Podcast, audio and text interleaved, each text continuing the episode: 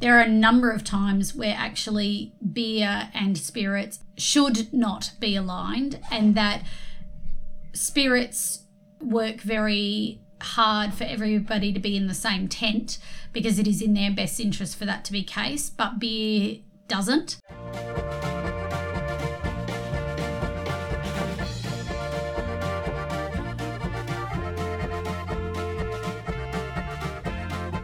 Welcome to episode 416 of Brews News Week, recorded today, Thursday, the 27th of April 2023. I'm Sabrina Coons and I'm joined today by my co host Ian Watson. Hey, Ian. Hey, Sabrina. And Matt Kirkegaard, who's this will be your uh, last Brews News Week for a couple of weeks as you head over to CBC, Matt. Well, for, for we're not sure how long it's going to because I'm off to uh, CBC tomorrow night. Well, uh, America and then on to CBC, uh, and it's going to be uh, pretty well. And then I'm on holidays, and so who then knows? we've got the AIBAs. Then you're on holidays, so we'll see. We might try and um, get a little bit of that CBC info out of you before. Actually, yeah, I'll, I'll, I'll definitely try and phone in. So actually, what what time is it now? Nashville current time. okay, it's ten fifteen in it's it's ten fifteen in Nashville. So let me see. So Wednesday night. So actually, this time in two weeks, I'll be at a Hoodoo Gurus concert in Nashville. So. I, un, un, unless you want to do it first thing in the morning on Thursday morning, which is uh, uh, a a little bit later in the afternoon, um, I'm unlikely to uh, be on. I'm still while. stuck on wanting to make fun of you for Hoodoo Gurus, so um, I'm just going to pause there. Um, and maybe we can move on to the news this week, and we're going to do it a little bit differently because we've got uh, various bits and pieces of news that have been both breaking and moving feasts that are all to be published sort of in the next couple of days. So they're in um, various states of work. Yeah, it's it's been a really slow, like in terms of news. News, there's been a lot of promotional activity and things, but in terms of news that we've wanted to cover, it's been fairly slow. And seeing I'm working on those, uh, I'll read the headlines. Just coming in today, um, Endeavour Group makes 14-day payment terms permanent for small suppliers. Following the introduction of the Pandemic Support Initiative in March 2020. These payment terms will support Australian suppliers who receive payments from Endeavour, a group of less than $1 million uh, and with less than $10 million in annual turnover. More than three years on from the announcement of the first lockdowns and uh, pandemic related restrictions, Endeavour Group CEO and Managing Director Steve Donohue said recent years have presented a range of challenges for small suppliers across the industry. In order to have a vibrant drinks industry, it is important these businesses are given every opportunity to succeed. Yes, well, Matt, that's why I put that quote in because I thought the irony of the managing director of Endeavour Group saying they want to give a vibrant drinks industry and small operators every opportunity to succeed, notwithstanding their dominant market power, but then also saying, and the vibrancy um, and taste development and preferences and the ability to meet consumer demands relies on small businesses. I mean, yeah, I, I almost threw something. Yeah, and well, we've been talking about this over the last couple of weeks, you know, and you know, we, we had the great discussion last week about uh, Nick Boots's, you know, views about it, which were very informed. Um, and you know, look, on one hand, small brewers will absolutely be celebrating um, this because it's one of the, um, and and I'll I'll get Ian to actually weigh in on this because it's one of the banes of their existence is waiting for payment from a company that is basically using them as finance in a lot of ways with long-term payments. Um, so that's you know absolute congratulations. But then you know again, so they should because they can. They're not you know they're they're not like a small bottle shop that you know needs to sell something for, for cash flow. They have been using them for cash flow, and then there's all of the other things. So this is a small sop. It's window dressing, despite the benefits that will accrue to small brewers. But um, Ian can probably uh, talk a little bit more about that. Yeah, this will be highly beneficial to, to small brewers and, and uh, will be welcomed with open arms by by all of them. I, I, I do believe. What this can do for your cash flow is is quite significant. Um, so if if you are playing in that space of dealing with a, a company like Endeavour, um, this is this is a big win um, big win for those people. And yeah, it's something that they probably examined over this last three years, and they've gone, okay, well, our payment terms are normally X, Y, and Z. We've made them 14 days. It hasn't affected our cash our cash flow significantly, being Endeavour groups, and we are keeping favour with our suppliers. So it's it's it's something that they they've realised that they're they're able to do. They wouldn't do it if they couldn't do it, um, or if it was causing them too much stress. So they're able to do it. They do it. It's great. Yeah, and I think so. For me, it was two things. Um, the first is, um, yes, they're able to do it. They need to keep favour with small brewers and be seen to be keeping favour with small brewers in light of these other issues. So um, it is a great practical thing that, that can be done. And the second is that we know um, with rolling and potential additional voluntary administrations and the net impact of four cents in the dollar to on the supply end for breweries that their um, payment terms are getting tightened um, in terms of uh, cash up front or volumes or payment terms on the supply side for breweries. So, which is having an impact on cash flow.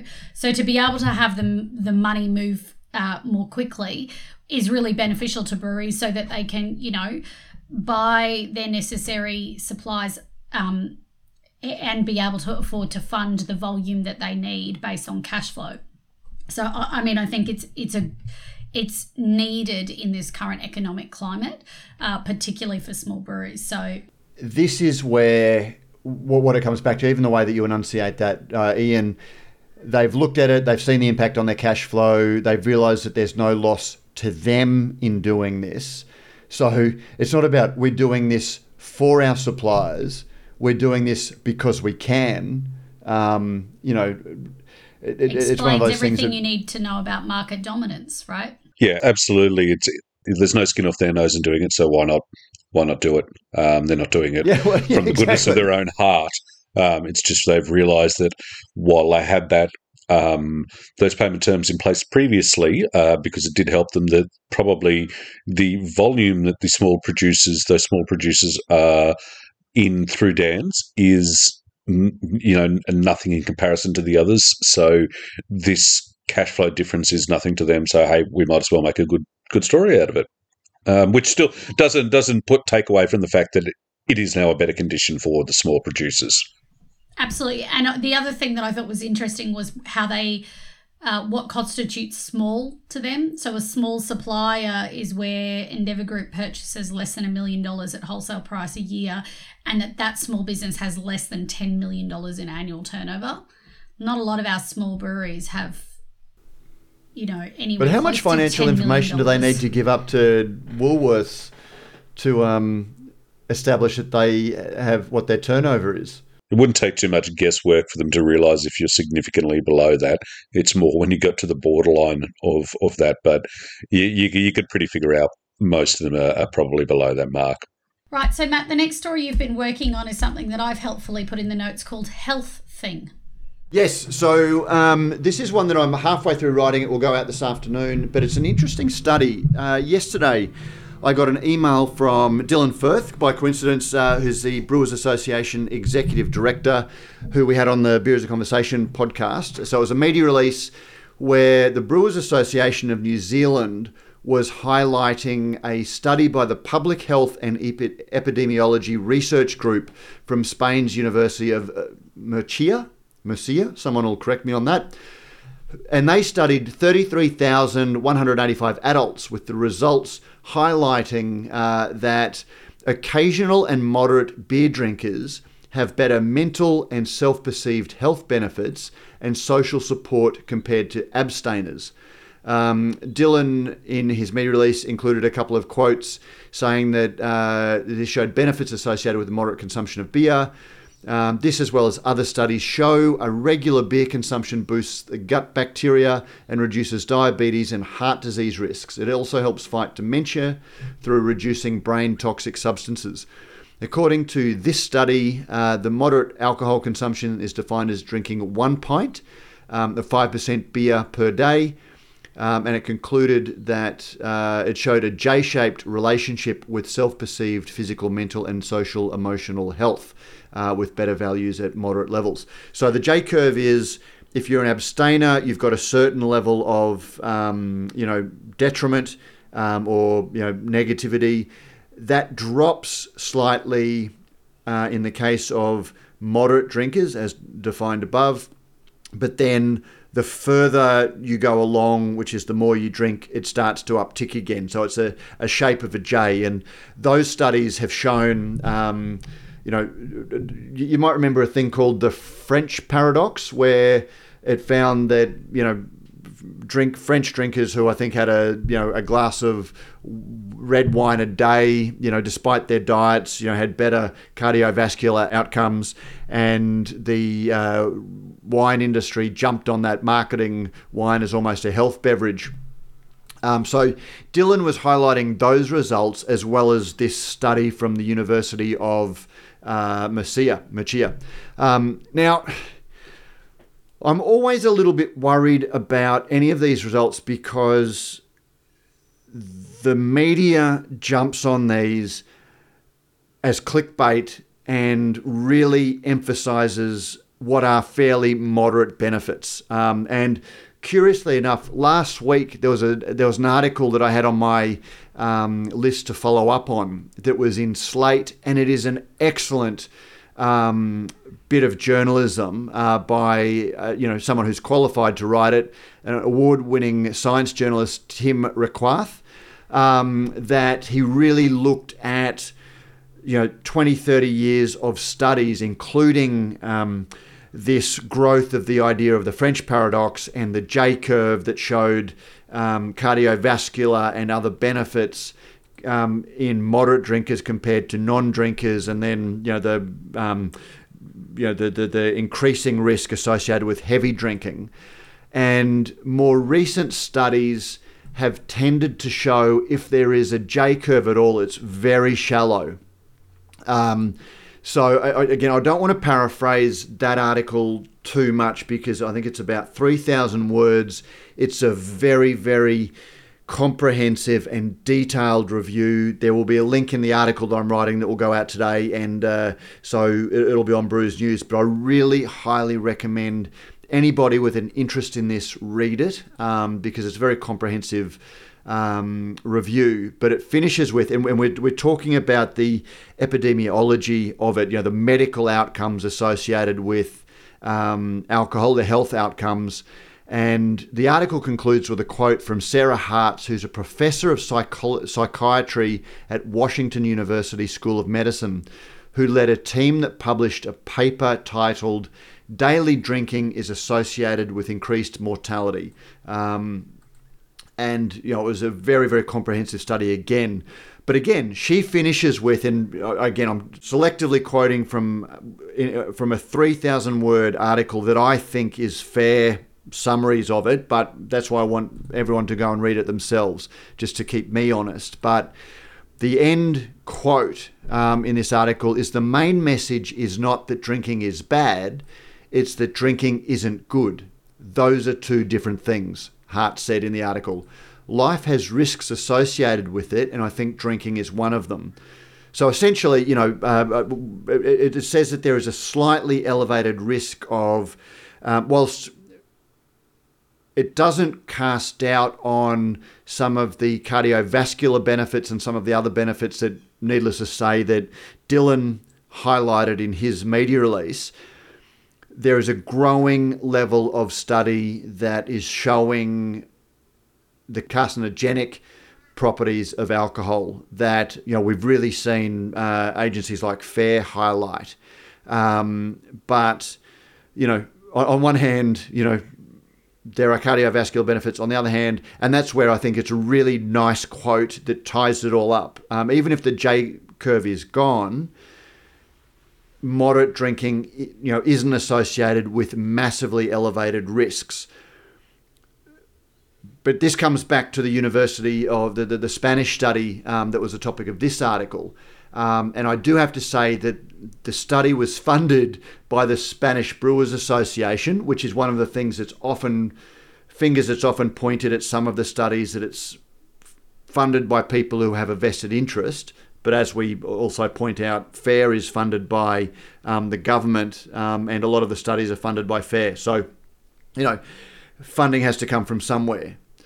But the interesting thing is that a lot of the medical studies that uh, are referenced in um, the Slate article that show that the, the J curve may be flattening slightly look at medical. So it looks at cardiovascular, it looks at um, you know, the, the, the carcinogens, it looks at, you know, gut bacteria and those sorts of things.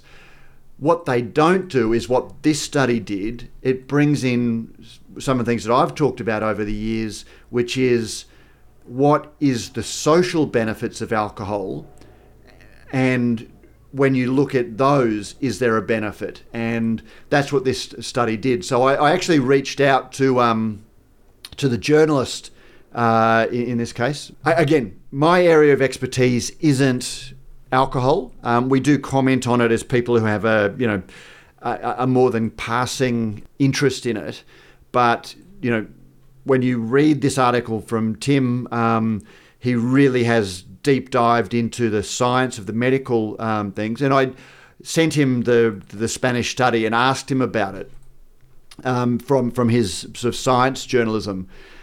And he, he told me I touched upon the potential social, medical, uh, mental health benefits of alcohol in a draft of the article. In the final version, we ultimately decided to restrict the scope to physical health because it was long enough already.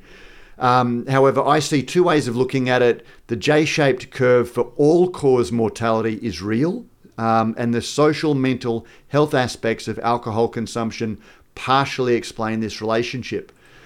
Alcohol offers no physical health benefits, but some people may decide that the social mental health advantages outweigh the minor physical risks whether or not the J-shaped curve is real or any potential uh, individual risks are so small, I would certainly continue drinking because I enjoy its social benefits. Um, and he, he, then goes into a little bit of detail about the study, pointing out that it was um, funded by the Brewers Association. Um, but anyway, that's a very, very long way that I'm reading it out to you guys because you guys haven't had the the um, ability to read the article before we record it. But um, it, it, it is very interesting. And I also think that the Spanish study highlights that when we look at the ultimate risks of moderate consumption, um, you know, we do need to factor in that people that have stronger societal and you know community connections, that moderate amounts of alcohol can facilitate, and we've seen a lot of you know studies about that. Um, they need to be factored in, and that's something that a lot of the studies that have increasingly been highlighted by agencies such as FARE, I don't think give any weight to at all. Does it go into, and one thing we can say on both sides of this, to those where uh, consuming those amounts and are uh, having the what what what could be seen as as benefits from it. What other factors are in their life? Like what's their state of of of mental health and their social and and and having a good social connection and good mental health. And then those where it's on that alcohol is having the negative what is their relationship with their mental health and the, uh, their mental health and their um, sense of community and, and societal engagement Yep. And, and, and that's where, um, again, I, have linked to all of the studies so people with an interest in it can read it themselves. I'm really trying not to celebrate this as being go out and drink alcohol and be healthy because it's absolutely not. I'm trying to fairly present it. But that's where the article, um, to, to, to your point, one of the questions that's always been raised about this J curve is that it looks at abstainers. And one of the flaws that some researchers have pointed to with abstainers is quite often they're abstaining because they already have health issues as opposed to, you know, um, and so you're looking at people who have health issues. Of course, they're going to have worse outcomes, and then people that have moderate have, you know, a whole range of other benefits in their lives. So it needs to account for that.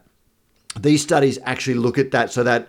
Um, uh, Professor Hartz that I quoted at the very end, Um, she actually did one for people who had drink who, who drink once a month to try and rule out people who are abstaining for illness.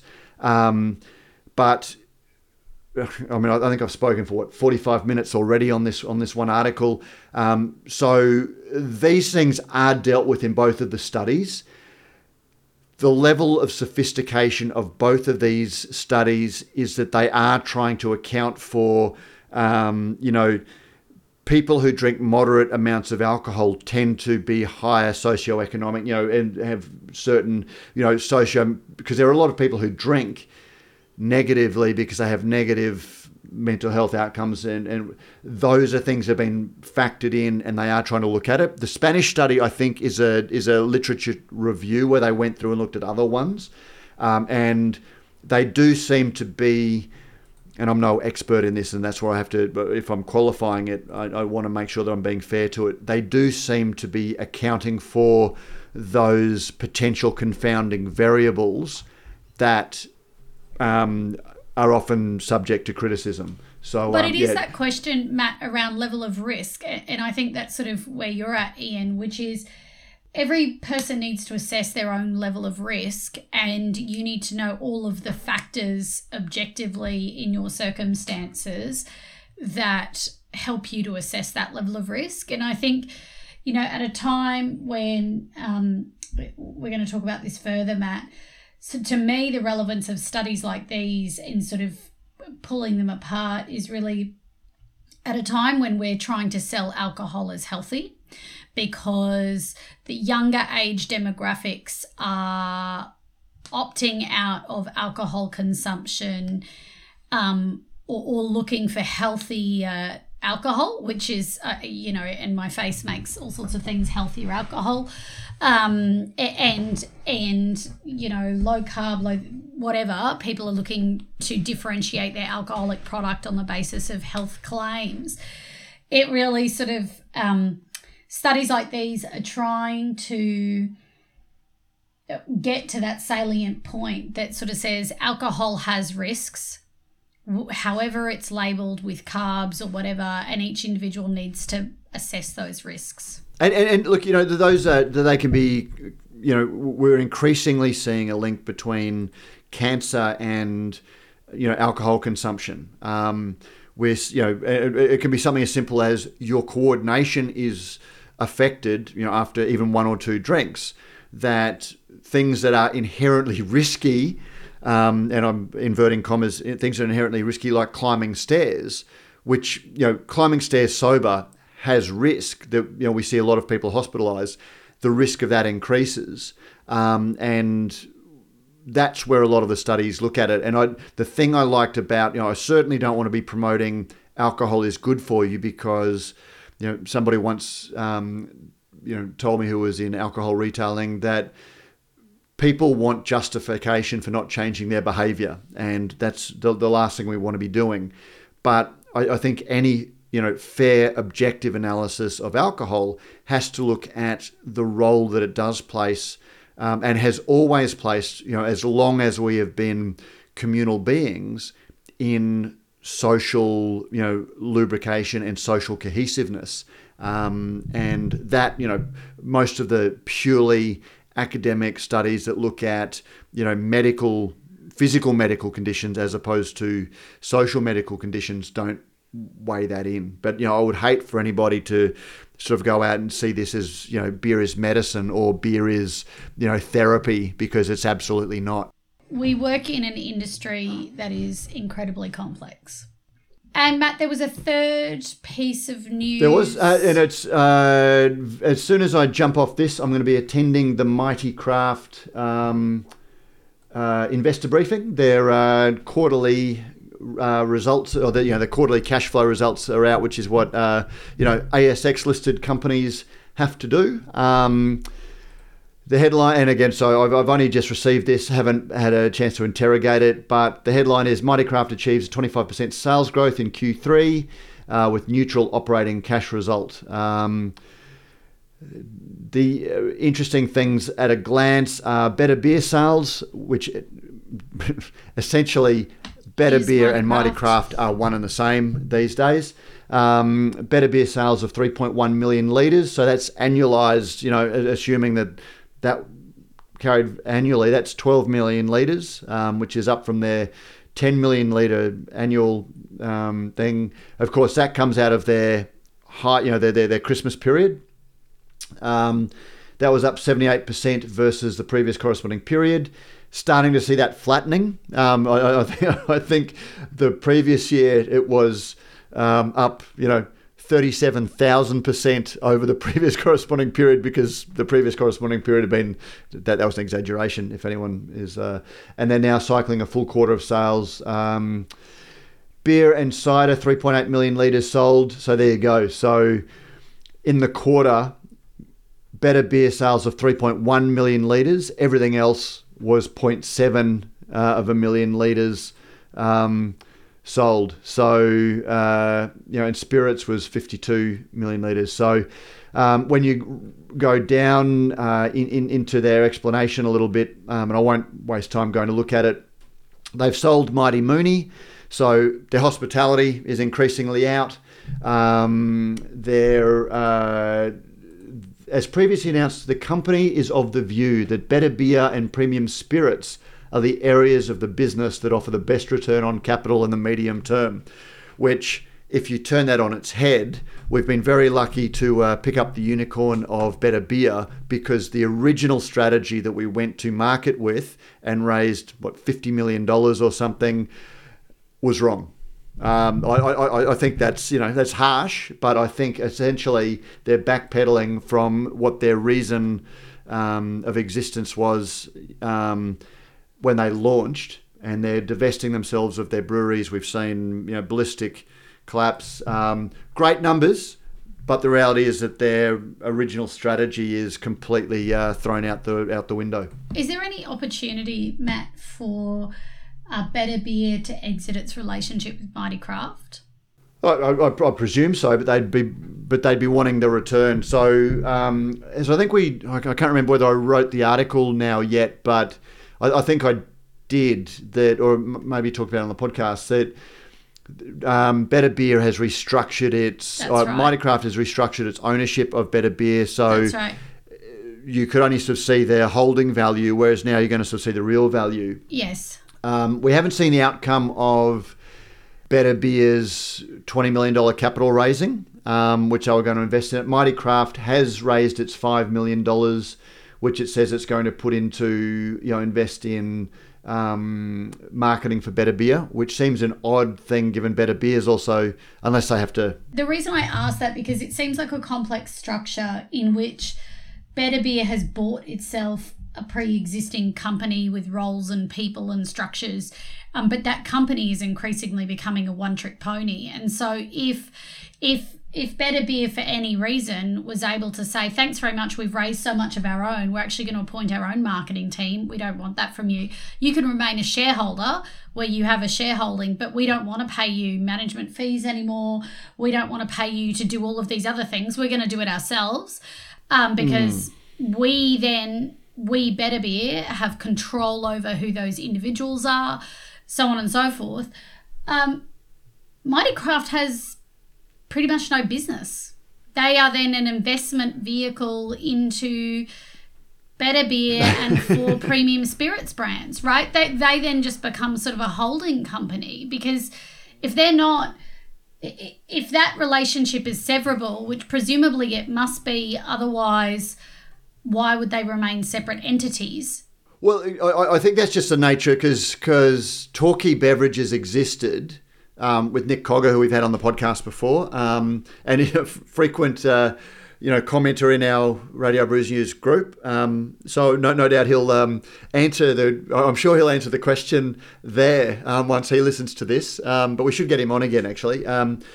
But Torquay Beverages existed beforehand. Mighty Craft invested in Torquay, and I, again, so Nick can explain this, but I think the money that they invested went into launching better beer. I think they yeah. launched it, you know, uh, but you know, it blew up. The structure is such that they were that Better Beer, and I use that to mean all of the structures that exist that were Torquay or whatever, mm. um, essentially bought themselves a pre existing company with skills and expertise that could launch it at a time where they would have had to upscale to buy those expertise themselves. But they never merged. It's not like they're a single entity. Mighty Craft did with Torquay what they did with all of the other breweries. They they saw somebody, um, you know, and, and when you speak to Nick about it, you know, like I, I say that Mighty Craft has failed in its role, you know, as I've said, as a craft accelerator. Um, but when you speak to Nick, he says, well, no, it didn't, because that's exactly what they did for us. Um, you know, he they Mighty Craft gave them it just happens that they've got a very low success rate, you know, um, and pro- probably one of their smallest investments has ended up being their biggest return. When you look at, I, th- I think they had a carrying value of 2.5 million when Ballistic collapsed. Um, so plus, you know, um, you know, convertible notes and things like that. So in that sense, Mighty Craft has done exactly that. They invested in Torquay Beverages, the money and Torquay Beverages was an investor in. So they've just tidied that out. But to your point, yeah. My point is that Better Beer is the winner. It is the one that has all the power. Um, the other one is a distribution company and marketing company that would have nothing to distribute and market. So, should Better Beer decide to, um, for any reason, go it alone, there's nothing left to incubate inside Mighty Craft's portfolio.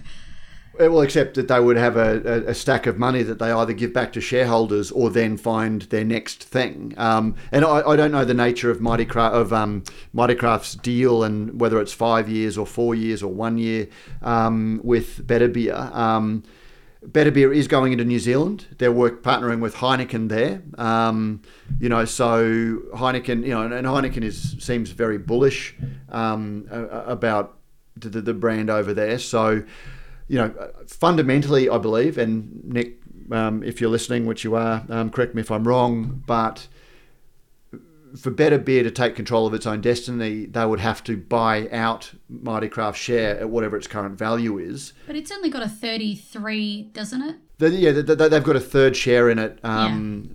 And, you know, assuming there was an on foot distribution agreement, would have to pay out the balance of that contract.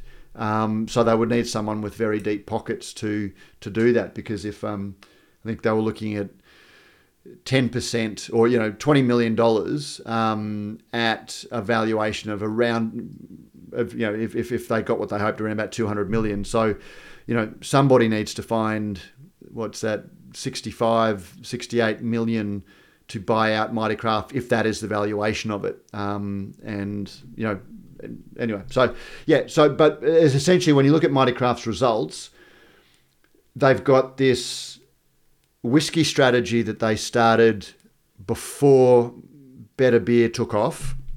That really, at the time, felt like everything that we've bought isn't growing. We need something to buy some time. Quick, let's invest in whiskey um, because that buys us three years before we have to show any meaningful results We've got gin and we've got those couple of things. But everything I'm hearing in you know people who are heavily involved in the spirits industry are talking that there's a whiskey glut anyway. So when you read their commentary on um, the whiskey. So, Whiskey Acceleration. The company continued to prudently invest in whiskey stocks during the quarter, albeit at a reduced rate given the focus on cash flow management. Whiskey under maturation increased to 417,000 litres the company remains on track to deliver against a F year 23 target of 450,000 litres of whiskey under maturation.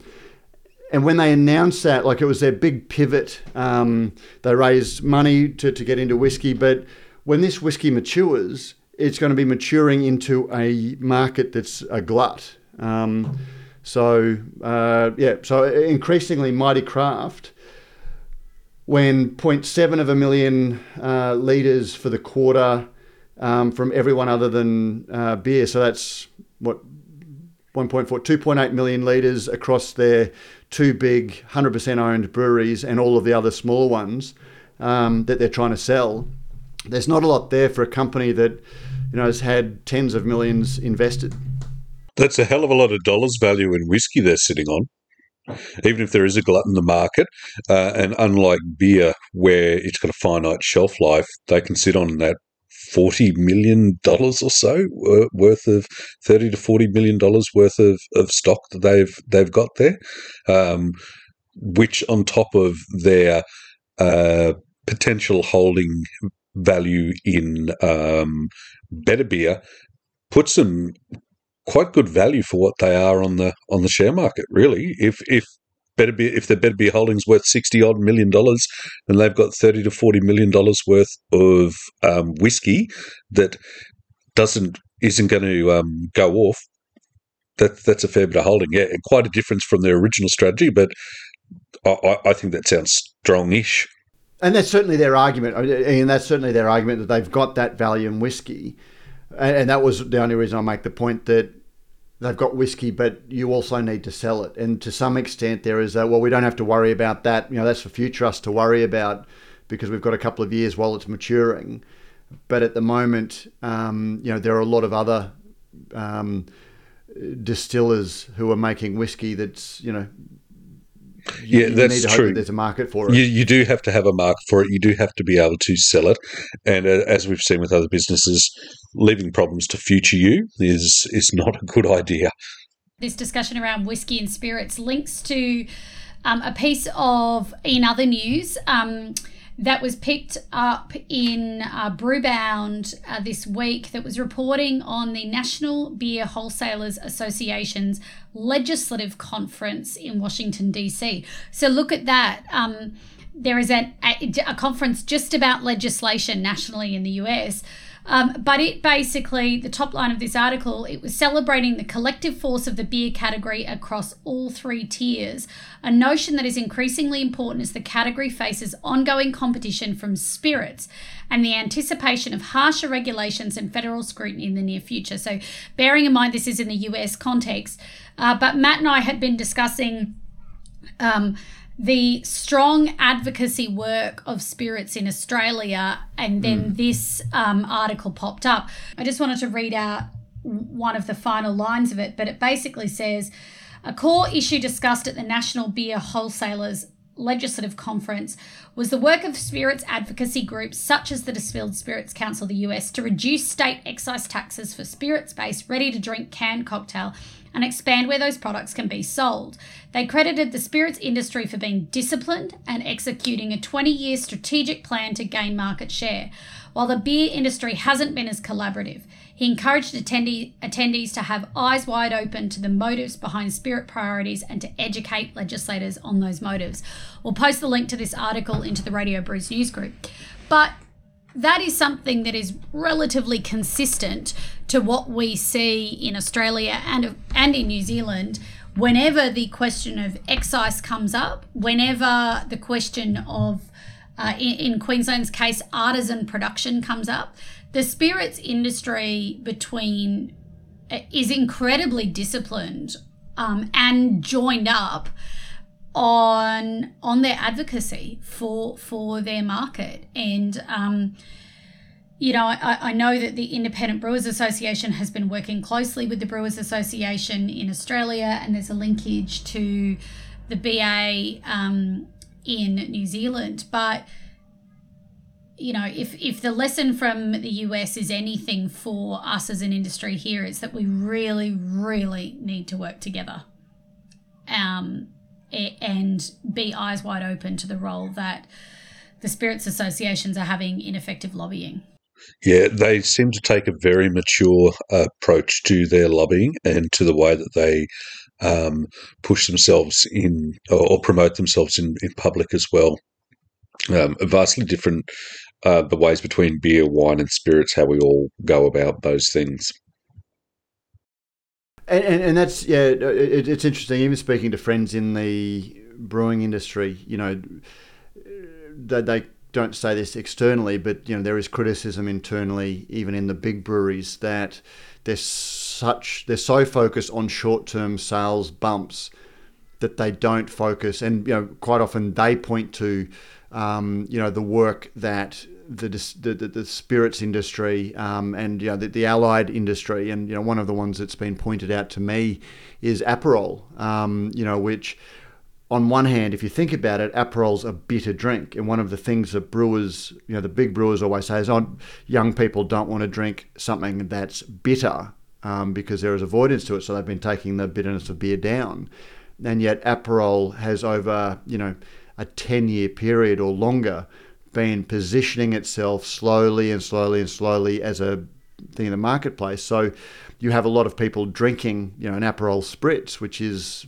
you know a, a long term investment that now you see it everywhere, and it's become the sort of you know mid afternoon drink um, in, in, in so many venues, and you just don't see anything, any investment in the whole category of beer, um, the, the the way that that has so methodically and cleverly been done. And again, sort of when I looked at this in New Zealand, the issue is that um, the RTDs and the um, drinks that are positioned for youth drinks, for want of a better term, or plus 18 to 24, are um, often um, spirits based drinks because you can add in a whole host of sugar, right, to make them. Um, and so, you know, we take the Queensland craft beer strategy. Um, there were even during COVID a number of things that craft brewers wanted to do, and we talked about it previously. The sort of four four cans, and some of the um, people who were against that were the spirits based because they knew that they couldn't be selling a four pack of RTDs. So it's not that we're just competing. It's sort of like, well, if if your alcohol can be somewhere because it's five percent, six percent, and it, it just um, whilst alcohol often gets bundled in altogether, when we're thinking about lobbying and legislative change, there are a number of times where actually beer and spirits should not be aligned, and that spirits work very hard for everybody to be in the same tent because it is in their best interest for that to be case, but beer doesn't. That's a, a great point. It's, it's very self interested for spirits to do that. Um, That's right. For, for, for, for the playing field to be even uh, at the level that spirits are at is in the best interest of spirits. Um, and even getting into discussions about what, how would you look at nutritional information um, at a FSANZ level, spirits would get into a big argument about what, what constitutes a standard drink. There are all sorts of discussions around it where actually beer needs to be saying, in the main, you know, our drinks are lower alcohol than percentage alcohol and served in smaller containers than wine and spirits, but we are always the front page for problem drinking and that's and that's where it comes back to you know like the, the stuff that I talk about perception, which is very hard to define, but it's just one of those things, and you and you do see the outcome of it when you see beer is promoted in that way, and you know I, I get the feeling that when you see the new product development for the big brewers, um, you know even if it's VB. Um, rather than invest in the beer category as a sophisticated, you know, not wanky sophisticated a la cravat wearing wine, um, but as a aspirational drink, as a drink for, you know, that's you know socially acceptable and all of those sorts of things, rather than invest in that they're looking at getting younger people on with things like bang for the buck beers like VX, um, you know, VBVX.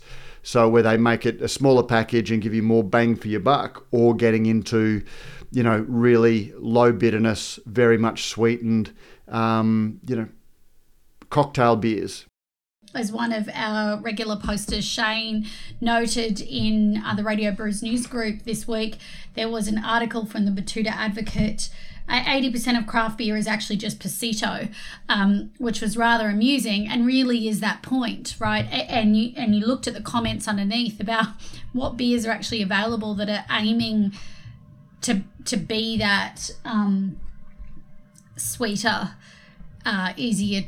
I don't want to say easier to drink because they're not easier for me to drink when they're sort of uh, that, but it's um it, it is this sort of piece, and I think the the the reason that um, we have flagged this as something that was interesting to us is that we go on and on about the IBA not having a whole lot of um, resources. We know the BA is funded by the largest three breweries, um, but is also not, you know, as as probably well funded as Spirits. But the discipline of those entities to work together with the twenty year game plan, with a, a marketing for the category behind it, um, is essential. Um, and we are not going to see quick returns on that.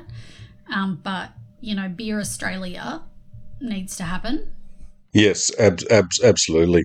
Um, yeah, and, and it's us as the industry that need to need to do it, and we need to look at the past what we've done and how that's worked short and longer term, and examine and come up with a mature response and a mature approach for the future. So, uh, if I was going to change my label uh, to a non Pasito label, is there anyone that you guys can think of? Actually, yeah, there there is. an interesting speaking about spirits, I was I was speaking to some uh, to to a gentleman last Friday named Brad, and then he showed me that you know the, his company actually does labels, uh, shrink sleeves uh, for beer bottles, beer cans, and also spirits bottles as as well as he pointed out to me.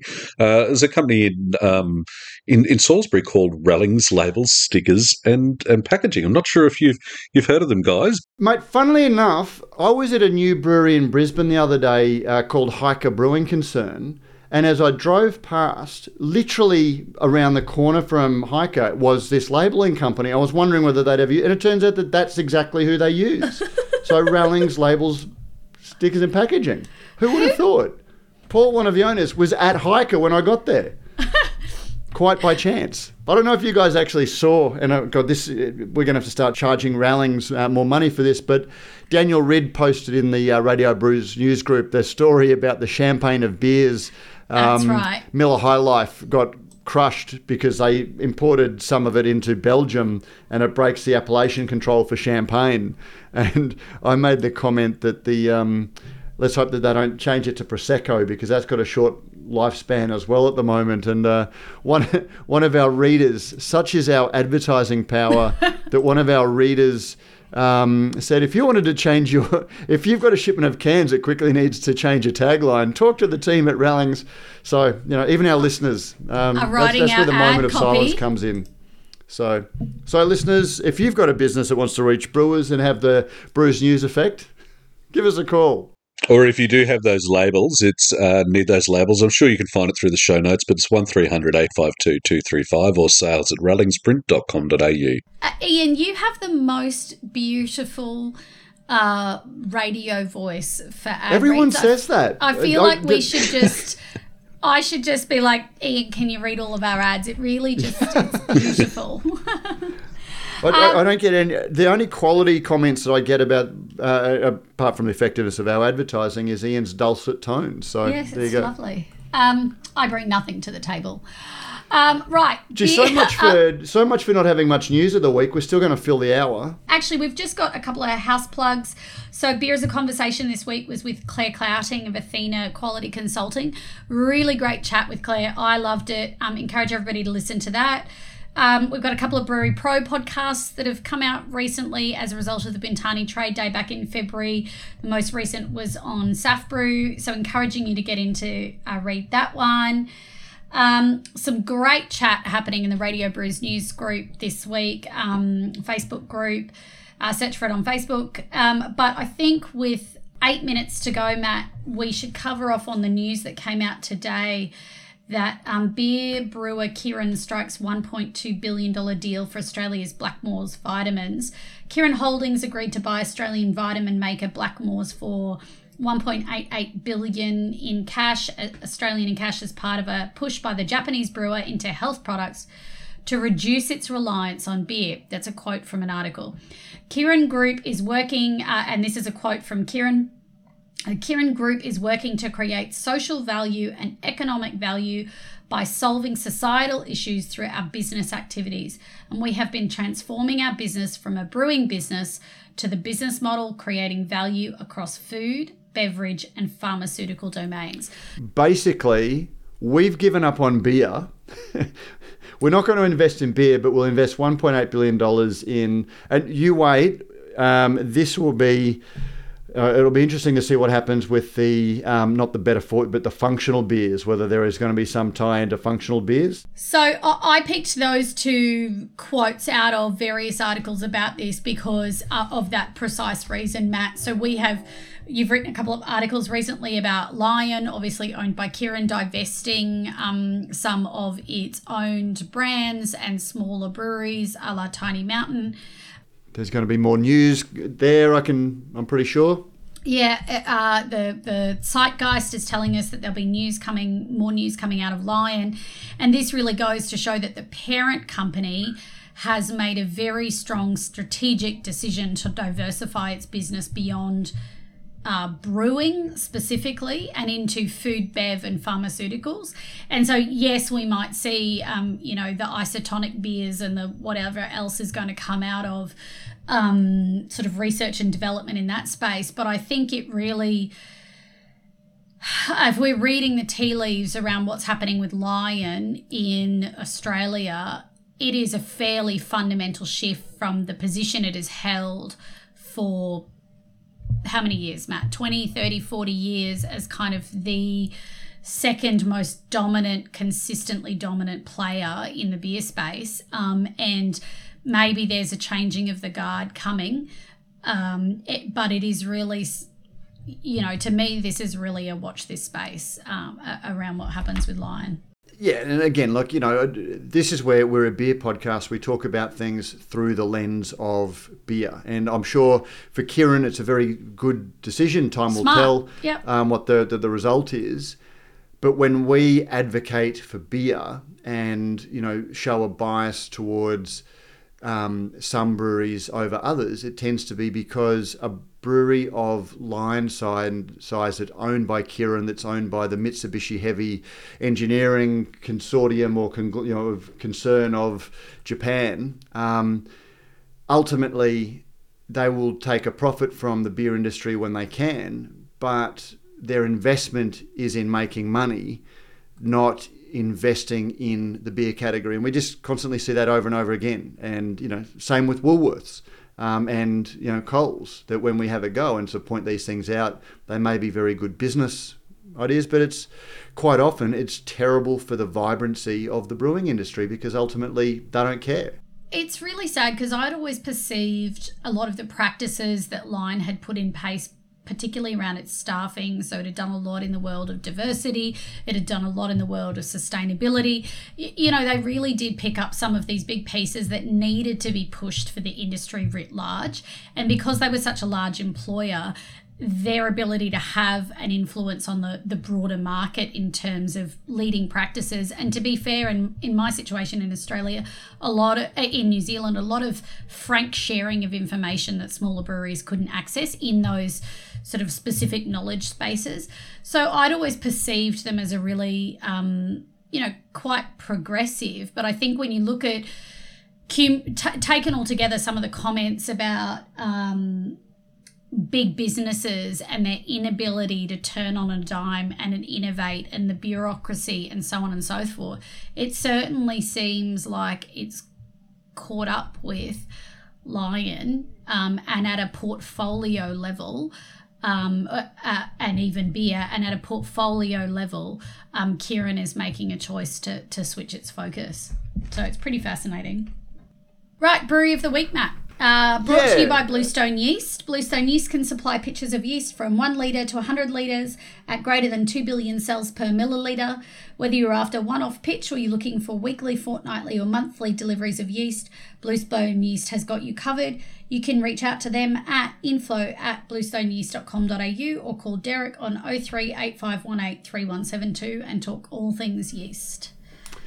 Yeah, and look, it, it's it's not so much a brewery of the week, but uh, uh, listeners will know that I was in Tasmania over Easter and loved um, being in Hobart Brewing. And the other thing I did was I'd never been to Mona before, um, and everyone talks about it. Even getting out of the cab, getting into the cab from the airport, the taxi driver talked about the impact that Mona has had on the you know the, the city and the state's economy um, through all of those. So I was really looking forward to seeing it, and you know anyone that's been there will know how spectacular it is. Museum of Old and New Art. Museum Museum of Old New Art, um, and it's amazing. But again, again, I love the idea that you know the guy who started it. Um, also, you know, has a winery, Moorilla Estate, but then started a brewery. Um, and because of that, there are some lovely spaces in and around uh, uh, Mona, and beer is incorporated. And talking about building beer's brand um, presence, you know, it's it's lovely that when you go there, you can get to have a nice beer, and it's it's well served. The staff knew a little bit about it, and the beers were pretty on point. So, um, not so much the brewery of the week, but the beer in context or the beer in you know the the beer in situ brought to you by um, Moo Brew. beer in situ, great. Um. I look forward to that. I'm I'm going down there in in June, so um, I'm heading to to Mona and for Dark Mofo. So very excited. Oh, oh, that looks good. And everyone talks about it. I haven't been down. I would love to wax much more lyrically about, uh, or just wax um, about uh, Mona generally, but um, we're out of time. I can't wait. So, um, Matt, your so travel coming up. If anybody wants to spot Brews News um, team out and about, Matt, you are off to the States and CBC, and then we'll be back briefly, and then we'll be um, all as a team down in Melbourne. Uh, then I'm following up with um, a week in WA in the lead up to Western Australia's Brewers Conference. Ian, you're headed to Hobart, you said in June, and then. Um, and then I think we're in in almost at BrewCon in August. So, um, anybody want to get in touch when we're out and about um, and catch up? That would be great. And um, we're looking forward to having some uh, new co-hosts alongside Ian and I over the next couple of weeks. Uh, so shout out, we're going to have uh, Claire Clouting join us next week, which should be really great now that she um, is off doing her own thing. She can kind of um, give us her thoughts on the news of the week. And it was a great chat. I, I, really enjoyed that chat with her as well. But uh, actually, on, on that point, you know, if you see us out and about, um, when I wasn't joking about being at Hiker and you know seeing Rallings and Paul, but when I was there, I was there on Tuesday and you know, uh, this fellow came up to me and just said, "Oh, look, you know, I just want to introduce myself. I'm a big fan of the show and just wanted to say and it was so big shout out to Michael Mowbray um, who happened to be there listens to the show I don't think he's in the industry but obviously very very uh, uh, loves and supports the industry and it was really nice to have somebody come up and say g'day He's yeah. been a home brewer for a for a for a long time Matt and I, I think I probably know why he might have been at um at, at Hiker that day, and I, have I've tasted what he was there to taste, and it's it's bloody awesome. Um, I don't want to ah. in case in case it's not public knowledge yet. I won't won't okay. won't say anything about it. But I, I was I was shaking my head impressed at it. Oh well, this is look at us ending. I love stories like this. This is great. So um, yeah, shout out, get in touch through the Radio Brews News Group, leave us a message um, via the website or send us an email producer at Brews News. Um, we'd love to see you. And that wraps up another news of another week of news. Your hosts have been me, Sabrina Kunz, Ian Watson, and Matt Kirkegaard. The show is produced and edited by Joe Helder. We thank Rallings Label Stickers and Packaging and Bluestone Yeast for their support in making this episode possible.